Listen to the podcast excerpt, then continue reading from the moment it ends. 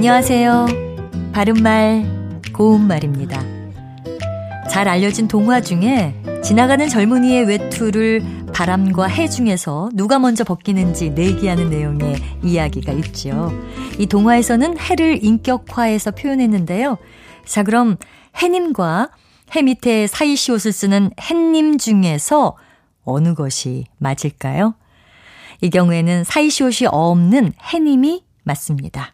여기서 해 뒤에 붙은 님은 전미사인데요.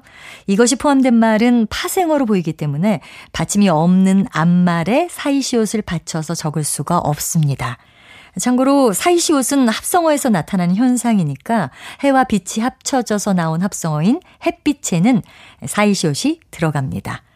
전미사 님은 달님, 별님, 토끼님처럼 사람이 아닌 일부 명사 뒤에 붙어서 그 대상을 인격화해서 높이거나 다정하게 이루고 있습니다. 또 전미사로 사용되는 님은 회장님, 교수님처럼 직위나 직책을 나타내는 일부 명사 뒤에 붙어서 높임의 뜻을 더하기도 하고요.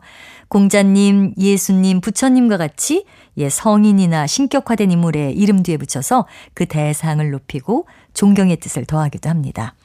반면에 님이 의존 명사로 쓸 때는 홍길동 님과 같이 사람의 이름 다음에 쓰여서 그 사람을 높여 이르는 것인데요. 씨보다도 높임의 뜻을 나타냅니다. 이 경우에는 앞에 말에 바로 붙여 쓰지 않고요. 띄어서 쓴다는 점에도 유의해야겠습니다. 바른말 고운말 아나운서 변희영이었습니다.